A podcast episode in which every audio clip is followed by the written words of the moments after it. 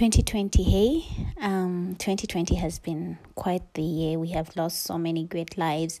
Um, we have had so many changes to our routines, and a number of us have changed in many ways that we didn't expect. It has caused a lot of shift, not only in the environment, not only in the atmosphere, but also in our lives in general. I want to talk about a quote that has been made famous by the late Chadwick Boseman. At the time that we lost this great life, I was on a social media retreat and I wrote a few thoughts down, but unfortunately, I could not publish until I came out of that period. So I'm calling this podcast Take Your Time, but Don't Waste Your Time. Because for me, um, I really wanted to look at this quote which resonated with the time that we are living in and the generation that we are. We are a generation that is in such a hurry that we don't want to lose out or miss out on anything. We want to try everything and experience everything at the same time. But in as much as we want to do all these things, we also need to take our time because um, you cannot afford to just rush into everything, into decisions, into major leaps in your life.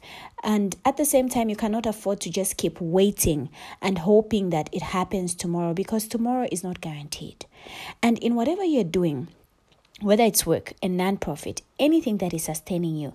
Today might be the last time that you do whatever you're doing. So make sure that it's the best time that you do it always make sure that you put in your best because we don't know when our maker might call you home. We don't have our whole time, you understand? You don't know when you will be called home. He also says, When I stand before my maker, I want to tell him that everything you deposited in me, I used it.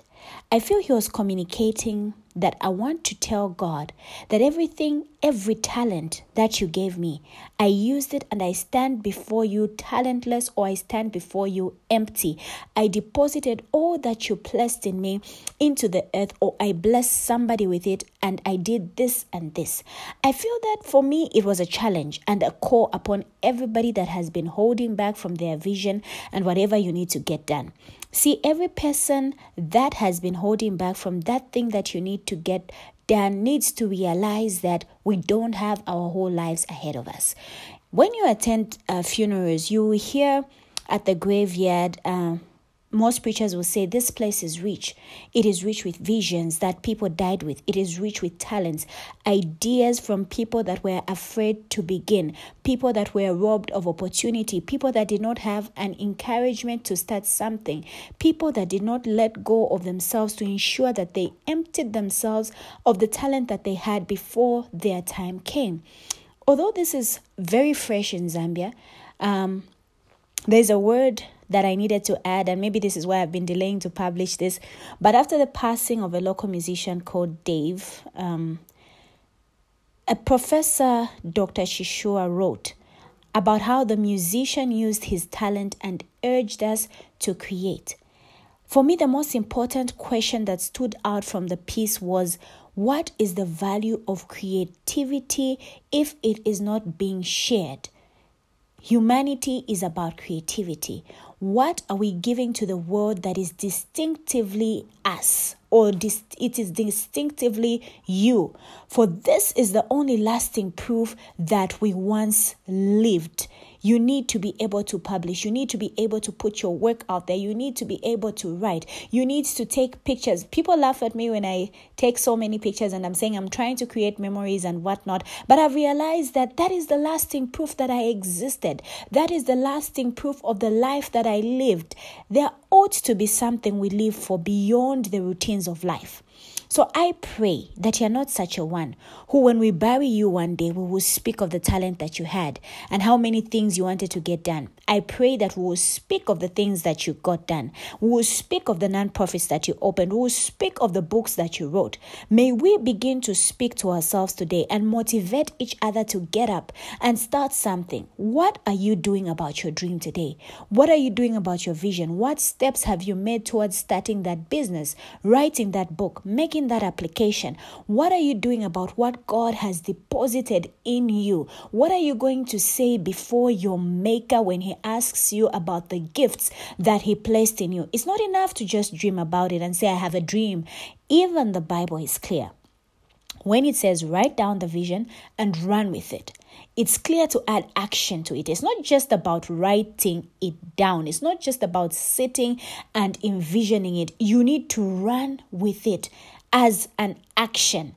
I had a conversation with a friend earlier today, and we were talking about how uh, you need to begin to confess things first with your mind. Okay, you begin to think about things, you begin to envision them, and how you're going to get them done, and how you're going to put them out there because it starts with a thought. But at the same time, I want to add that it shouldn't just end at the thought, it shouldn't just end at envisioning add some action to it. Run with it.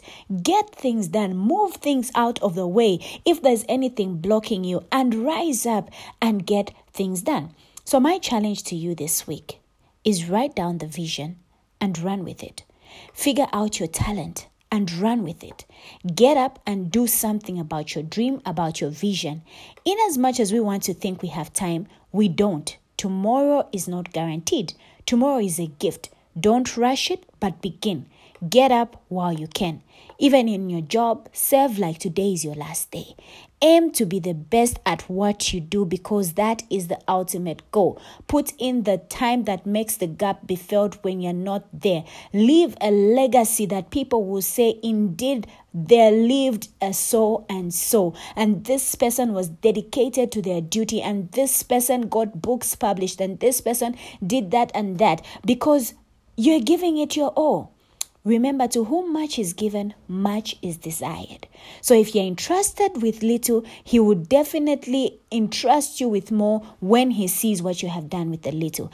And I hope that you have been challenged today, and I hope that I have pushed you to get up and begin something. I hope that I have challenged you to write that song. I have challenged you to attend those motivational sessions. I hope that I have challenged you to start that business, to start that podcast, to write that devotion, or to write that book, or to just simply get up and minister to somebody's life. So, my prayer for you today is that, dear God, May we not take for granted anything you have deposited within us. May we begin to work for your glory. May we not withhold any talent that you have placed within us. Give us the wisdom, give us the drive, give us the strength that we may begin to accomplish that which you sent us to accomplish on this earth. Oh my God, may you inspire us every day to be a blessing to others and to bring honor and glory unto your kingdom in Jesus' name. Amen and amen. Be blessed.